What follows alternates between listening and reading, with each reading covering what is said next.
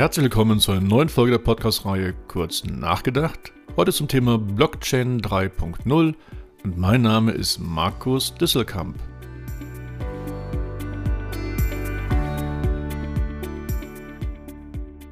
Warum wollen wir heute über Blockchain 3.0 nachdenken, wo doch in vielen Unternehmen noch gar keine Blockchain 1.0 angekommen ist und auch viele Privatpersonen mit dem Thema lediglich kryptische Währungen wie Bitcoin oder Ethereum verbinden? Nun, erstens entstehen hier auch wichtige technologische Weiterentwicklungen, über die wir gleich reden können, aber vor allen Dingen kommt es zu immer mehr Geschäftsanwendungen, also wirklich Geschäftsmodellen, und da werden wir gleich beispielsweise über so Begriffe reden wie Web 3.0 oder die DAO-Ökonomie. DAO steht für dezentrale autonome Organisationen.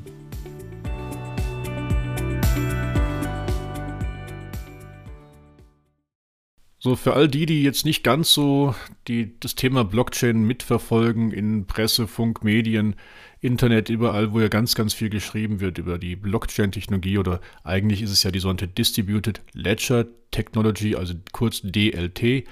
Nochmal kurz rekapituliert, es geht um das derzeit sicherste Transaktionsprotokoll, bei dem virtuelle Datenbanken existieren, die sich mit kontinuierlich wachsenden Listen von Datensätzen, eben diesen Blöcken, eine Struktur aufbauen in einem solchen Peer-to-Peer-Netzwerk, wo ganz viel an verschiedenen Knotenpunkten die Daten verteilt sind, und es gibt keinen zentralen Datenpunkt, wo alles sich sammelt, sondern immer an ganz vielen verschiedenen Rechnern redundant die Daten verteilt sind. Das Ganze auch noch verkryptet, und dadurch ergibt sich also aufgrund der aufeinander aufbauenden Datensätze, aufgrund der gemeinsamen Überwachung und aufgrund der Verschlüsselung das zurzeit sicherste, wie gesagte, Transaktionsprotokoll. Die eigentliche Technologie ist dabei gar nichts Neues, basiert ja auf den Peer-to-Peer-Netzwerken, was auch schon der Grundgedanke des World Wide Web war. Dann die Verschlüsselung kennen wir auch schon seit Jahrzehnten, und dass wir Daten miteinander verbinden können, aufeinander aufbauen können, ist erstmal technisch auch nichts Neues. Und auch die Ideen für diese ganze Blockchain-Anwendungen, die sind auch nicht ganz so neu. 1993 gab es bereits von Eric Hughes das berühmte Cyberpunks-Manifesto, wo es darum ging, dass man dezentrale Systeme aufbauen möchte, die weg sind von irgendwelchen Datenmonopolen.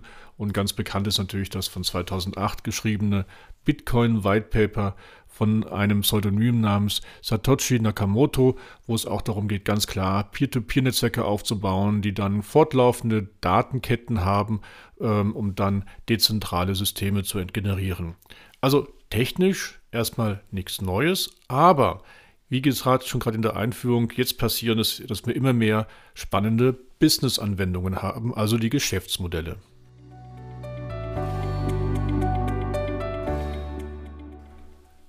Genau, und damit kommen wir jetzt auch zum Titel unserer Podcast-Folge, nämlich es geht hier um Blockchain 3.0, und starten wollen wir erstmal mit dem Thema Blockchain 1.0. Mit der Blockchain 1.0 verbinden wir vor allen Dingen die Kryptowährungs-Blockchains, also Währungen wie Bitcoin, Bitcoin Cash oder Litecoin. Hier geht es um den Austausch von digitalen Werten, und die Lösung dafür, das sind die Themen, die ich gerade schon angedeutet habe, nämlich das dezentrale Netz von Peer-to-Peer-Verbindungen, mit redundanten Datenhaltungen, verschlüsselter Daten, die Historisierung in Datenblöcken und eine sogenannte verteilte Konsensbildung. Also die Entscheidungsfindung, ob jetzt eine Transaktion vollzogen wird, wird ja von allen gemeinsam getroffen. Und da gibt es bestimmte Verfahren, wie zum Beispiel Proof of Work. Über die Vor- und Nachteile der Kryptowährungen habe ich ja bereits schon eine Podcast-Folge produziert, und es ist schon spannend, die Kryptowährungen eröffnen uns vollkommen neue Möglichkeiten, nicht nur das Bezahlen, sondern eben auch das Übertragen von digitalen Werten. Aber sie haben auch ihre Nachteile, und ich schilder ja in meiner früheren Podcast-Folge ein bisschen so, dass gerade so ein Bitcoin für mich so ein bisschen Spielgeld ist, an dem wir viel testen können, lernen können, ganz im Sinne der agilen Methodik. Es ist noch nicht das Perfekte, aber auf jeden Fall schon mal ein wichtiger Schritt in eine ganz neue Dimension der Zusammenarbeit mit digitalen Werten. Diese Agilität zeigt sich dann auch bei der nächsten Stufe der Blockchain, nämlich Blockchain 2.0, und hier reden wir von einer sogenannten Business-Logik-Blockchain oder Business-Logik-Blockchain-Systemen. Hier geht es nicht mehr nur um den Austausch von digitalen Werten, sondern um die Erfassung von Eigentumsverhältnissen und die automatische Durchsetzung von Verträgen und die Automatisierung von Prozessen. Also während wir bei Blockchain 1.0 einen rein digitalen Wert, also einen einen Bitcoin oder einen Bitcoin Cash von einem zum anderen übertragen können, geht es jetzt bei der Business-Logik darum, auch ganze Prozesse abzubilden, um damit wirklich die Transaktion in der Gänze auf einmal vollziehen zu können. Und dafür gibt es jetzt einige technologische Neuerungen, und zwar vor allen Dingen die sogenannten Nutzerkonten. Zwar wissen wir auch beim Bitcoin, wer einen Bitcoin besitzt, aber es ist immer eine anonyme Person. Und bei der Business-Logik müssen wir aber genau wissen, wer ist die Person, mit der wir die Transaktion machen. Da gibt es noch bestimmte Personencharakteristika, die wir benötigen, wie Adressen beispielsweise oder irgendwelche Bestellnummern. Und das gibt es jetzt bei der Business-Logik. Zweitens gibt es als technische Neuerung die sogenannten Smart Contracts, also die intelligenten Verträge. Und drittens die so berühmten Tokens. Auch über die Tokens hatte ich ja schon mal eine separate Podcast-Folge produziert, und zum Smart Contracts, naja, das sind erstmal nur intelligente Computerprotokolle, die quasi Verträge abbilden, überprüfen und dann die Abwicklung eines Vertrages technisch unterstützen. Also im Endeffekt, wenn etwas Bestimmtes passiert, dann wird automatisch das alles ausgeführt. Ich sage immer in meinen Coachings oder Seminaren, das ist wie beim alten Basic, die Programmierzeile if, also wenn etwas passiert, dann geht doch gleich was anderes durch. Ihr merkt, da ist dann wirklich ein Prozess im Gange, der dann automatisiert vollzogen wird. Technologisch geprägt wurde die Blockchain 2.0 durch die Entwicklung von Ethereum, was viele immer noch als reine Kryptowährung sehen, aber in Wahrheit ist Ethereum ein Ökosystem. Dazu gehören zum Beispiel eine eigene Programmiersprache, die heißt Solidity, aber auch zum Beispiel eine Python-basierte Programmiersprache namens Vyper. Und dort gibt es auch schon die ersten Standard-Tokens, die in Ethereum entwickelt worden sind, wie zum Beispiel die ERC20. So, jetzt gibt es aber bei der Blockchain 2.0 so ein paar Herausforderungen, nämlich die sogenannte fehlende Vertraulichkeit. Zwar sagen wir ja, wir sind bei der Blockchain generell in einer höheren Vertraulichkeitsstufe durch diese Anonymisierung. Aber jetzt ist Folgendes: Jede Transaktion ist für jeden absolut offen und transparent. Das nennen wir sogenannte Public Blockchain. Also das ist das erste Problem. Jeder kann die Transaktion von anderen sehen. Und wenn man mal irgendwann mal den Schlüssel herausbekommt, also die Identifikationsschlüssel für eine bestimmte Person, dann kann man auch immer nachvollziehen, welche Transaktionen auch in der Vergangenheit vollzogen worden sind. Das zweite ist bei den Blockchains bisher 1.0 und 2.0, dass jeder theoretisch so ein sogenannter Miner werden kann, also ein Knotenpunkt in diesem Netzwerk. Und das ist das sogenannte Permissionless Blockchain Prinzip, also jeder kann theoretisch so eine Blockchain beitreten. Das ist ja genau der Gedanke der ursprünglichen Väter von Blockchain gewesen, dass es da keine Restriktionen gibt. Das ist natürlich jetzt für ein Unternehmen schwierig, wenn auf einmal man nicht mehr weiß, wer alles noch in seiner Blockchain mit dabei ist und wer auch dann nachvollziehen kann, welche Transaktion man gemacht hat. Das ist natürlich schlecht. Und da steigt jetzt genau die Blockchain 3.0 ein.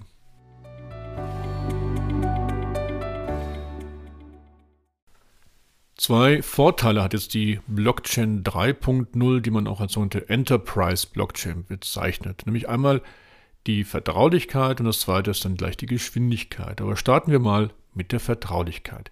Während gerade eben bei Blockchain 2.0 jeder alles sehen kann, auch wenn es anonymisiert ist, haben wir jetzt bei der Blockchain 3.0 sogenannte geschlossene Gruppen, man nennt das Private Blockchains, in der wirklich nur die Personen, die hierzu eingeladen sind, Transaktionen sehen können. Und damit öffnet dann auf einmal die Möglichkeit, noch wirklich personengebundene Daten hier auszutauschen, also wirklich konkrete Transaktionsdaten, aber auch Personendaten austauschen kann, die dann nur die Personen sehen, die dazu auch eingeladen worden sind.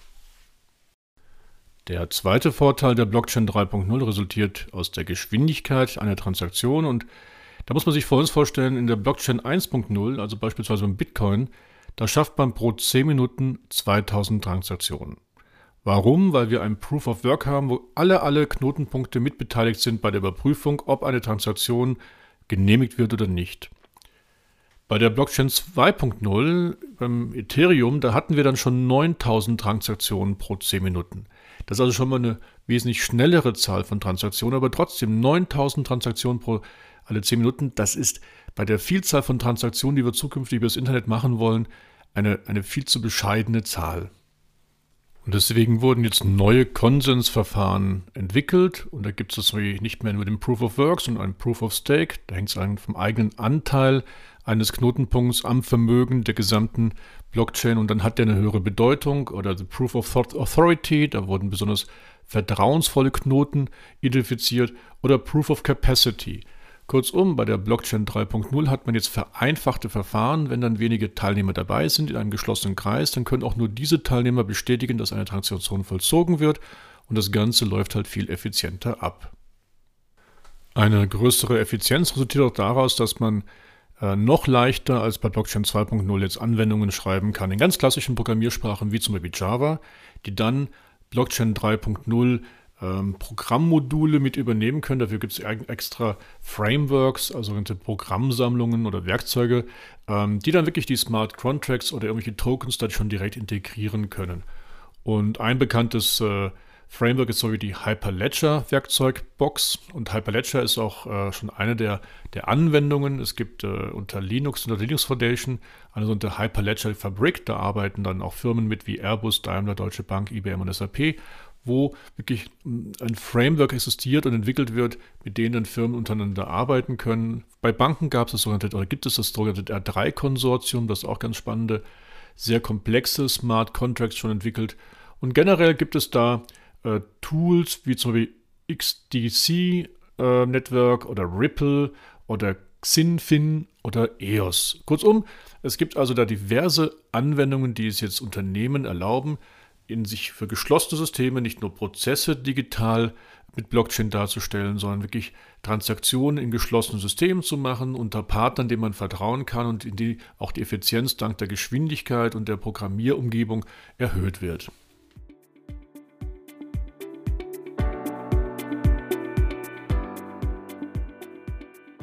So, und was bringt uns jetzt diese ganze Blockchain 1.0, 2.0, 3.0?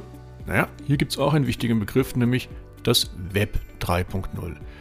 Kurz mal wieder rekapituliert, Web 1.0, das war E-Commerce in den Anfang der 90er Jahre mit Firmen wie Yahoo, AOL oder dem Einstieg von Amazon als Buchhändler. Web 2.0, das sind dann die großen Plattformen wie ein Amazon in der Zwischenzeit ist, aber auch ein Google, Facebook und viele andere Firmen, wo wir zentrale Datenmonopolisten haben. Und Web 3.0, das ist nun genau gesagt der Gedanke des Blockchains. Wir haben dezentrale Systeme, die in sich autonom sind, und deswegen reden wir auch von dezentralen, autonomen Organisationen.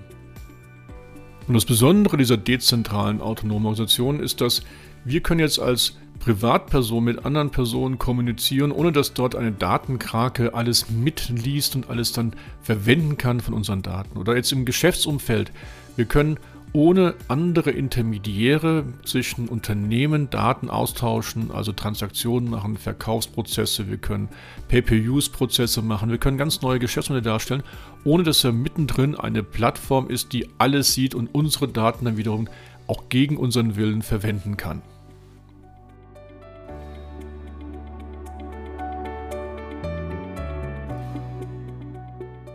Ja, und damit sind wir dann wieder bei dem Ausgangspunkt des World Wide Webs, wo die Idee ja war, dass keine zentrale Instanz über alle Daten Kontrolle hat oder dass, wenn einmal ein System komplett ausfällt, alle Daten verloren werden. Also ich finde das sehr spannend. Im Sinne der Gartner Group Hype Cycle sind wir da sicherlich noch nicht bei der Produktivität angekommen, sondern irgendwo beim Pfad der Erleuchtung. Aber ich glaube, dass da in den nächsten Monaten und Jahren ganz, ganz viel passieren wird, weil da wirklich ein Bedarf ist für Unternehmen dieser dezentralen, autonomen Organisationen. In dem Sinne, viel Spaß beim Nachdenken. Lieben Gruß, euer Markus.